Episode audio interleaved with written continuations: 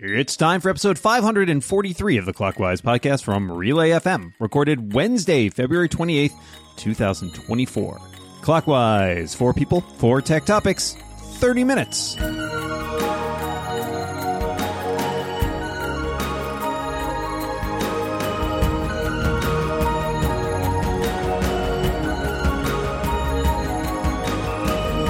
Welcome back to Clockwise, the tech podcast where we always look before we leap. Day. My name is Dan Moren, and I am joined across this week, sitting in for Micah Sargent, who is on assignment. The one, the only, the automator activist. I don't know where I'm going with that. Rosemary Orchard. Hi, Rosemary. How are you? I'm good, Dan. Thank you. Uh, yeah, it's very exciting to be not Micah for a week. Uh, you know, I did it yesterday, doing it today. You know, it, it's great that he's on assignment. Who doesn't love special missions? I'm not Micah literally every day, and it's a little disappointing for everybody involved. uh, well, this is, of course, the show where we invite two fantastic guests to talk about four tech topics. To my left this week, it is the editor in chief at No Jitter and a frequent podcaster over at The Incomparable. It's Lisa Schmeiser. Welcome back, Lisa. Thank you for having me. I love this podcast and I love being on it. And to my left, it is uh, the one, the only generally nice person, uh, and I believe that is indeed limitless, uh, creator of Callsheet, Casey Liss. Welcome back, Casey. Hello. Thank you for having me. It is always a pleasure to be here with all of you. Well, let me kick things off today. Uh, breaking news this week Apple has killed its EV automated driving project after a decade. Uh, I want to know what your thoughts on this. Are you surprised? Are you delighted? Uh, are you sad? Lisa, let's start things off with you. I'm really not surprised. I think what I was always a little bit more surprised by was that Apple didn't pick an automaker to partner with and work on it in collaboration with them. Like the idea that they would be, we're building a car, here we go. When they have almost nothing that goes into the automaking industry like that the whole project just just baffling. So I'm I'm glad that this confusing interlude is over. I am sorry that we aren't going to see their approach to user experience and slightly more environmentally mindful guiding principles in the auto industry right now because I think we could use that yes, I was surprised, but only because I didn't know it existed. Um, I am not particularly delighted, though I do hope that some of the folks uh, will uh, continue to work at Apple and work on CarPlay, uh, because I think taking over the whole dashboard of uh, the car and giving, uh, you know, the same user experience to folks across similar vehicles will be better it just strikes me as a very difficult industry. There's so much involved in logistics. I know Tim Cook is, you know, king of logistics or whatever title he'd like, imperial emperor. Um, but, um, you know, cars are very different to ship than iPhones. I hear the boxes are much larger. So that alone should probably make it more difficult. Yeah, you know, I am a like Dan. I am a big fan of cars, and and I enjoy cars quite a lot. And the thing that scared me the most about Apple working on a car, other than, you know, the obvious things about being distracted from other things and so on and so forth. But I can't imagine that with Apple's margins that an automobile would be particularly affordable. And I am the kind of person that would want whatever they tell me I want. So if the if they came out with this hundred fifty thousand dollar, two hundred thousand dollar car, I can't afford that, but I'd want to. And so I am very thankful that uh, that that this seems to have been been put out to pasture. And the only thing that really makes me sad about this is Project Titan was a pretty good code name. I mean, come on, that's pretty solid. And so now there, I mean, I guess I could reuse it for something else, but no Project Titan anymore. But yes, I think this was long since due, long since time. I think it seems like the right move from what little I know. I'm sad that we're not going to see their cut on a car, whatever that may be, you know, take their unique perspective on what a car should be. But, you know, maybe we'll get it in a memoir or tell all, you know, in 30 years or something like that. Uh, my understanding is Project Titan has already been repurposed for their giant robot initiative. So ah, nice. Good to know. Everything's fine. Um, yeah, I can't say I'm surprised. I've known people who worked on this project, and I think the thing that's kind of overriding over the decade is it felt like the vision itself was if you'll pardon the expression, a moving target. Like every time there was a story about it, they were doing something else. Like, oh, we're not, we're partnering with people. Oh, we're building autonomous vehicle systems. Oh, we're going to build the whole car. Oh, we're going to dial back a little bit. Like every two years, there was a new mm, strategic vision, and that to me says you got, you guys don't know what you're doing. you don't have a plan for this. Uh, you kind of want to get into this market, and I think they're, you know, they they look at people like Tesla and Rivian and whatever, and see like, oh, hey, there's opportunity there, right? Like these startup companies can make a car and actually ship it. But I think in addition to everything else Apple was doing, the idea that they would have not only to deal with like car sales and building cars and all that, but dealing with like car service? Like uh, that to me seemed wild. And it always was a thing i struggled to wrap my head around. I think it's good. You shut it down return the money to the shareholder or shut it down and just stop working on that. Uh, the sunk cost fallacy you need to just sort of say it's it's done. We, we we spent the money. We spent the time. It didn't pan out. Let's move on to better things. Uh, thank you all for your thoughts on that. Let's go to our second topic which comes from lisa So, one of the big stories that we keep covering in tech over and over again are the rise of generative AI copilots. Copilot is actually the generic term for the kind of AI assistants who can presumably do automated tasks, do knowledge retrieval. They're, they're supposed to be the, the little things that help you work. What I would love to know is what kind of task, what are the dream tasks you want Siri to do for you that would make your life easier and make your work easier? Uh, things like automatically just like being aware that I am running low of certain uh, grocery items and so on and adding them to my shopping list or even just having them appear, uh, preferably in the fridge where they're supposed to go, um, would be amazing. Um, finding that thing that I saw when I opened Instagram before it refreshed and disappeared on me, that would be really useful. um, and also voice and thought transcription. So, you know, there's literally in, in uh, live stream just now, uh, somebody was noting down a title based on something I'd said, and I literally don't remember what I said. And uh, Emma also didn't remember the last word by the time she got to the end of typing it. Um, having that transcribed for me would be great. We're getting pretty close to that already. But thought transcription, what was I thinking just now before this other thing popped up and took over my brain and stole the thought? So I I, I feel like there's a lot of things. Realistically, uh, unfortunately, the groceries and voice transcription is most likely. Um, Amazon had dash buttons where you could just like press it and it would deliver new detergent to you or whatever it was. Um, and then they did the shelf for, um, you know, like the Amazon stores, uh, for checking when stuff was running low and so on. I feel like integrating that into a kitchen, you know, it can't be that far away, can it? I would love to be able to do compound requests to Siri, you know, something like, and maybe this is supposed to be a, a, thing that you can do now, but I've never gotten it to work. You know, hey, Dingus, turn on the living room lamp and turn off the playroom lamp, you know, do something compound like that. I think that would be really nice and not have it be like, well, which living room lamp or what living room or what house, even though I only have one, you know, or whatever failure state Siri would somehow find itself in. Um, and then additionally, I would love it if I could ask Siri to ask an app to do something on my behalf and not have to pronounce it in such a way that Siri can actually make heads or tails of what I mean. So I am a devout user of the app Due, D-U-E. It's a like reminder sort of kind of to do app. And I basically run my life on that in my calendar. And so I would love to be able to ask Siri to add something to that app without having to try to do these verbal gymnastics to get it to understand what I mean. To Todoist is another example. I guess I don't use it, but I guess a lot of people have to pronounce it Todoist or something yeah, like I've that. heard that. That's in, in order in order to uh, in order to get Siri to understand. So just understand me, Siri. Let's start there. I feel like that's table stakes, isn't it? Let's just start with that. Yeah, for me, uh, there are definitely some tasks I'd love to sort of offload onto Siri. If I could be like, "Hey, book my clockwise guest for this week," that would solve, save me a lot of time. Let me tell you. Not that I don't love emailing each and every one of you; it is a delight, but it would save me time. Um, to build off one of Rosemary's too, I think meal planning in general is another place where I'd love to see. although I have deep fear about asking an AI to come up with a recipe for me because it seems like it would just make up these insane recipes. You know, uh, just add a cup of sugar and half a cup of salt and mix it all together with some flour, and it's got a full meal for you.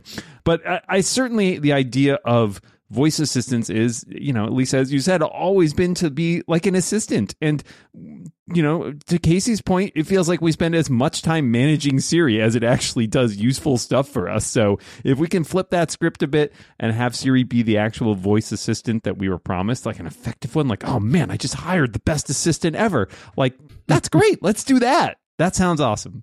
Uh, Lisa, any last thoughts to wrap us up here? I want an assistant that handles my email for me at this point. I want one where if there are things on my calendar, it knows not to just flash a reminder, but to like maybe do a voice reminder half an hour ahead of time that says, all right, get your coffee, check your tap, get downstairs.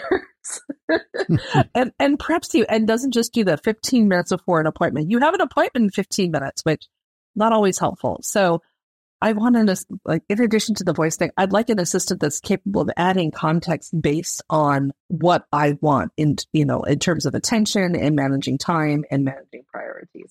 All right, that's two topics down, two topics left to go, which of course means it's halftime here at Clockwise. And this week's episode is brought to you by Traceroute. With the rise of AI, which we were just talking about, technology is starting to seem more human, and that's causing some mixed feelings in the human who use it. That's why season three of the Traceroute podcast is so topical. It's a podcast that explores the people who shape our digital world and how technology is changing society.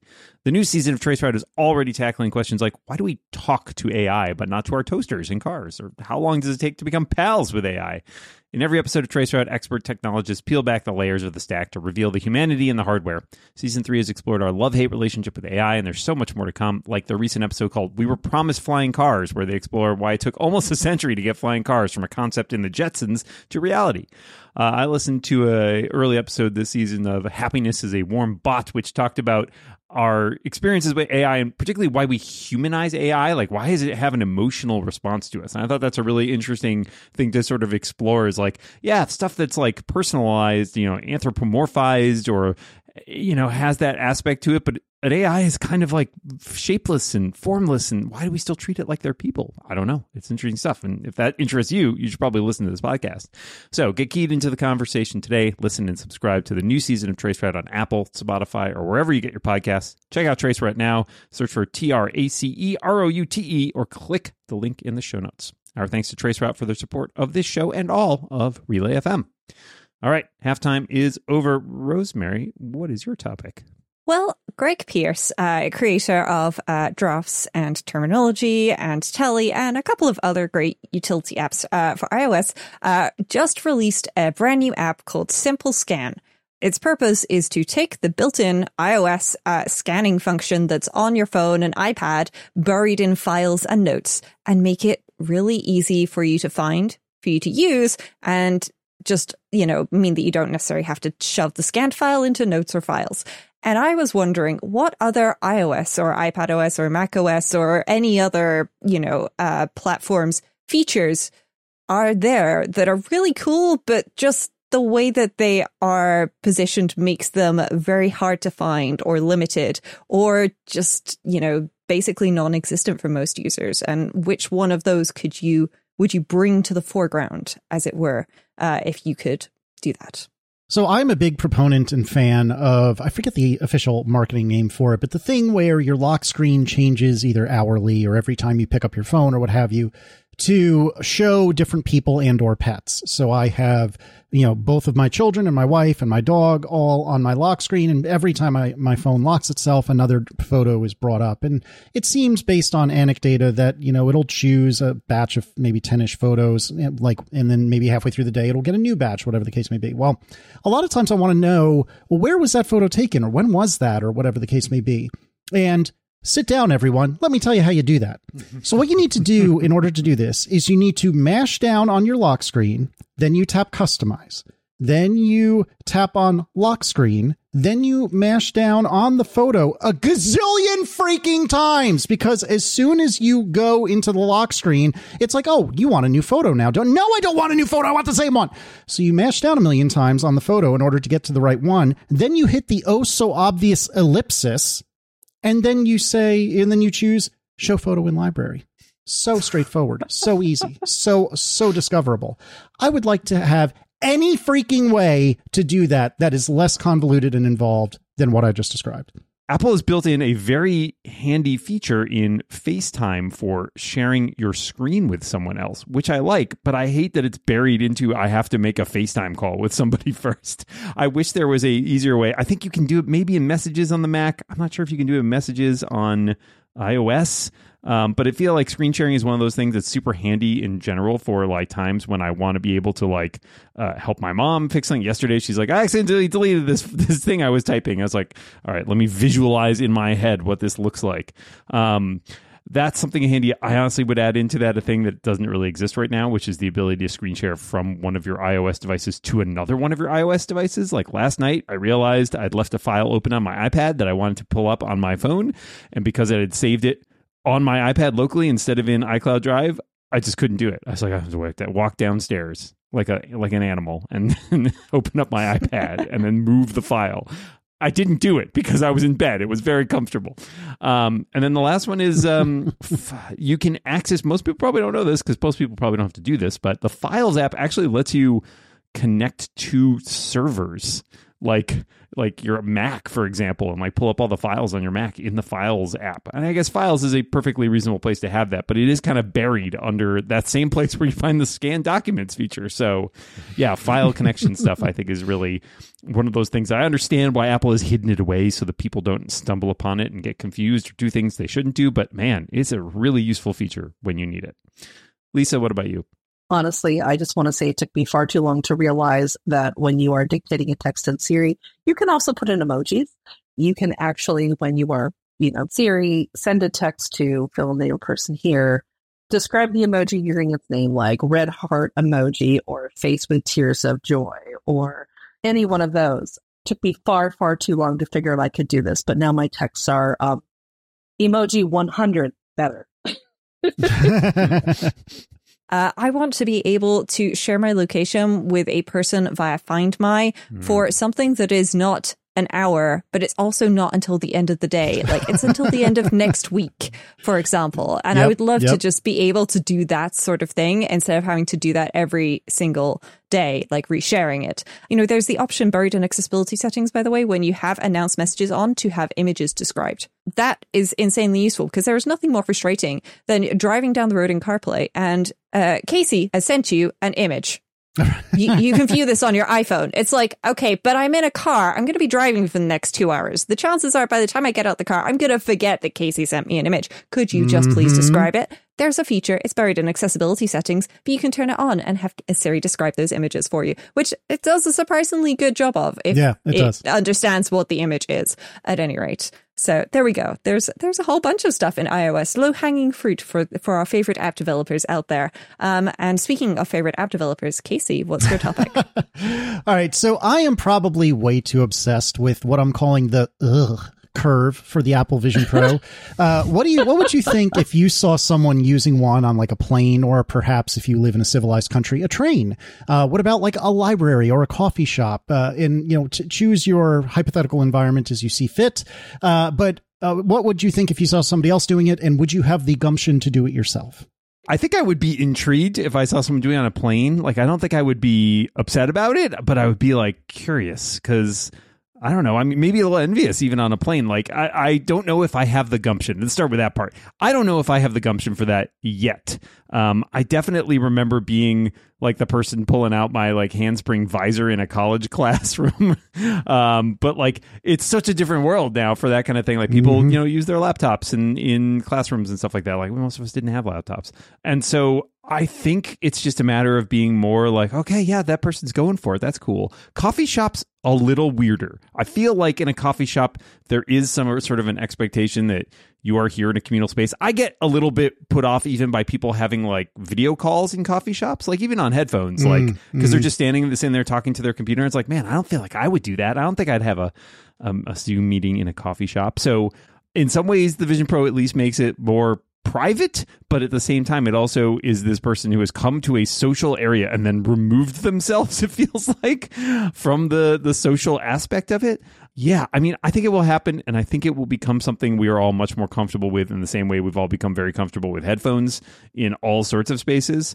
But I think there is definitely a curve to that, and we are on the the upswing of it. I mean, in large part because there aren't th- that many of these things out there, and it is still a device of intense interest in a way that uh, you know maybe it won't be in five years from now. Uh, Lisa, what about you? With the caveat that I live in the San Francisco Bay Area and I go to a lot of tech conferences, at this point, I'm honestly surprised I'm not seeing more from people peacocking over being able to just drop Mm-hmm. many thousands of dollars on on one of these things and living in the future while the rest of us are living in 2024.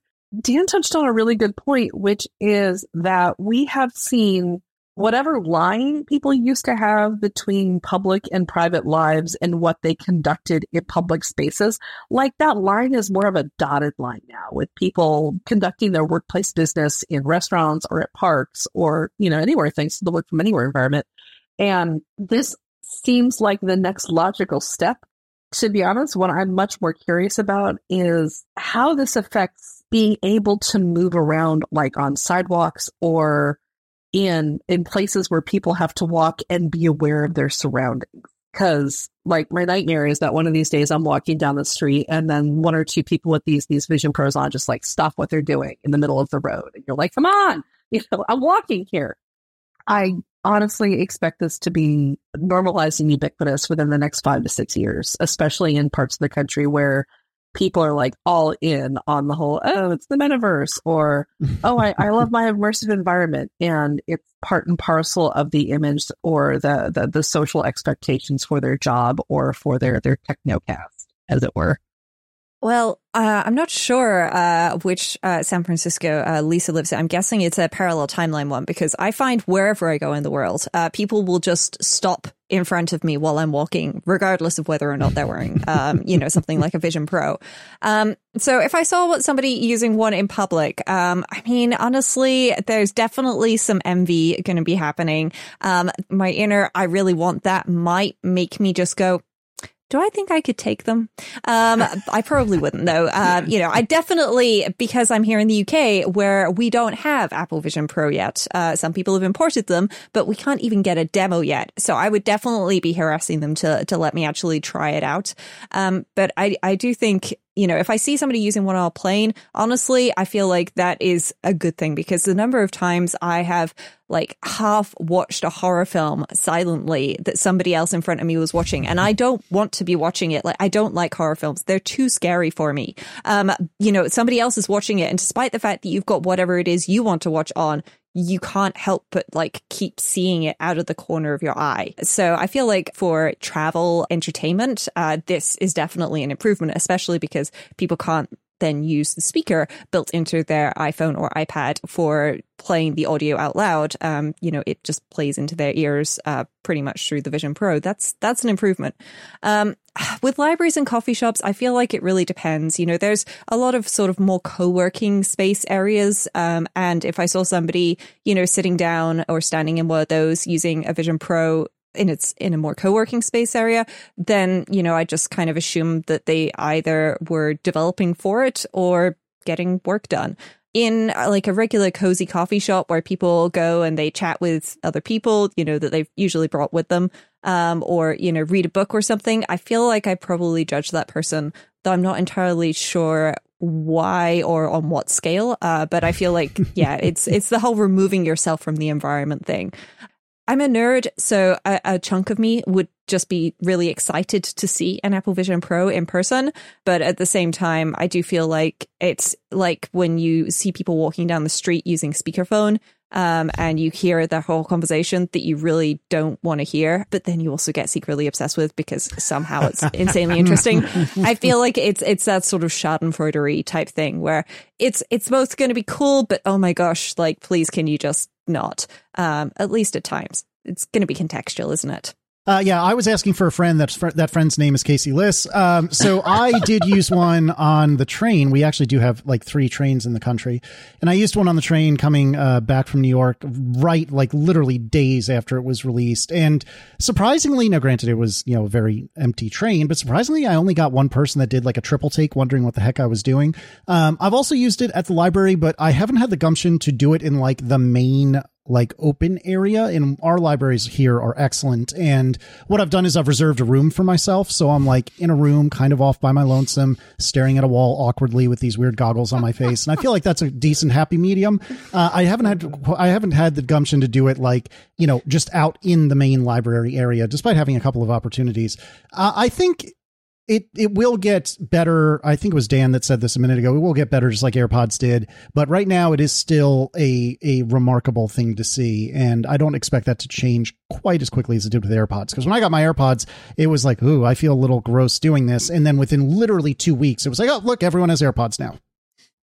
Uh, sorry, the, the image of Casey in a reserved room with wearing his Apple Vision Pro all by himself, like he's in some sort of budget holodeck, is going to live rent free in my memory for the rest of time. Budget holodeck. Uh, oh my Very good, very good. All right, that is four topics down. We have just enough time for a bonus topic. But before we get there, I am very excited to tell you we've got a brand new sponsor this week on Clockwise. This episode is brought to you by Ooni Pizza Ovens. Ooni is the world's number one pizza oven company, letting you make restaurant quality pizza in your own home. Ooni Pizza Ovens can reach up to 950 degrees Fahrenheit and cook pizza in as little as 67 seconds. This high temperature is what separates these pizzas you'll make in Ooni from the ones you can make in a conventional oven. And they're super quick to heat up. They'll be ready to go in only 20 minutes, just enough time to get all your toppings ready. Do you love authentic wood fired flavor? How about the convenience of cooking with gas? Well, whether you're looking to cook with wood, charcoal, gas, or even electricity, there's an Ooni oven that fits your needs and lifestyle. Ooni designed ovens like the wood pellet fueled Fyra 12 and the multi fuel Karu 12G for maximum portability. It's made for those who like to go cooking on the go, camping, getting out into the wilderness. But if you want the, both the convenience of gas but love the flavor of wood fire cooking, Ooni's Karu line has you covered because you can use wood or charcoal right out of the box or get the optional gas burner for cooking flexibility. And now with Ooni's electric Volt 12 pizza oven, you can make pizza both indoors and outdoors. And Ooni ovens are for more than just pizza. You can cook juicy burgers, sizzling fajitas, buffalo wings, and so much more. Ooni pizza ovens start from just $2.99 with free shipping to the US, UK, and EU. And they also make cast iron cookware, pizza peels, thermometers, and loads of other accessories to help you level up your cooking. Ooni was nice enough to send me an oven, and my wife and I, let me tell you, pizza making has been contentious in our household. It has tested our marriage at times. And I will, I will issue a quote to you from when I presented this pizza to my wife, and she ate it and said, I think this is the best pizza we've ever made. So there you go. Oh, I, I can't give you a higher recommendation to that. And we are still married. So I can tell you it worked great. Listeners of this show can get 10% off their purchase of an Ooni pizza oven. Just go to ooni.com and use the code clockwise2024 to check out. Ooni pizza ovens are the best way to bring restaurant quality pizza to your home. So go to ooni.com and use the code clockwise2024 for 10% off. Our thanks to Ooni pizza ovens for their support of this show. All right, quick bonus topic time. Are you a hat person and do you have a favorite hat? Lisa? I do have a favorite hat. I'm blanking on the brand. It's one of your classic REI hiking slash sun hats. And um, I look like a 60 year old Boy Scout master every time I wear it. And I love it. I mean, that's that's a hat recommendation right there. Um, I have quite a few uh, winter hats and summer hats. Uh, I do, um, you know, like nice big straw hats to block out the sun in summer, and I've got sort of uh, Baker uh, boy style uh, hats for sort of autumn and spring when it's a little bit chilly, but you don't need like a big hat. And then I've got like you know knitted ski hats. Uh, I love hats. If it's purple, even better. But if it's comfy, I'll probably be wearing it. Uh, for me, when I was a kid, I want to say like late grade school, maybe middle school, I used to be obsessed with the Chicago Bulls, and I had a Chicago Bulls, you know, style or baseball cap style cap, which I basically lived in, and then ever since you know sometime around middle school i basically never have a hat on unless uh, it's wintertime in which case uh, my other podcast atp uh, we have sold in the past winter hats. Uh, i do not wear the syracuse chicken hat. That is too hot for me uh, but i do have one. But i wear our atp like little knitted beanie whatever you call it thing in the wintertime. And that's about it for me Uh, I've gone through different hat phases in my life. Like Casey, I, I had like a late grade school obsession. My case, with the San Francisco Giants, wore a San Francisco Giants hat for a really long time. Um, most famously, I wear a Red Sox hat a lot. But I recently got from Cotton Bureau a hat with the insignia from my own sci-fi novels on it. So now I'm wearing Nice. I'm wearing the hat from my own band, basically. oh I, I my entire wardrobe is atp t-shirts There you so go. don't feel See? bad I feel I feel better now. Hey, if you'd like to get ad-free episodes with an extra overtime topic every week, you can become a member of Clockwise. Just go to relay.fm slash clockwise and sign up for just $5 per month or $50 a year, and you'll help support the show. In this week's overtime topic, we discuss the automations we can't live without. And with that, we have reached the end of this week's episode. All that remains is to thank our fantastic guest, Lisa Schmeiser. Thank you so much for being here. Thanks to everybody else who was on this with me because you've given me a to do list for the next, uh, I don't know how long. Put it You're Doist. welcome. Put it into You've inspired me. This is what happens. You come to guest on a podcast and you go home with homework. Um, and uh, speaking of which, uh, Casey, thank you so much uh, for coming on as well. Thank you so much. It is always so much fun to be on the show, and I am glad that you had asked. So thank you. And Rosemary, thank you so much for sitting in for Micah. Really appreciate it. Well, it's something I'm always happy to do. And he will presumably be back next week. Well, we'll be back next week, generally speaking. And until then, we remind everyone out there listening watch what you say. And keep watching the clock. Bye, everybody.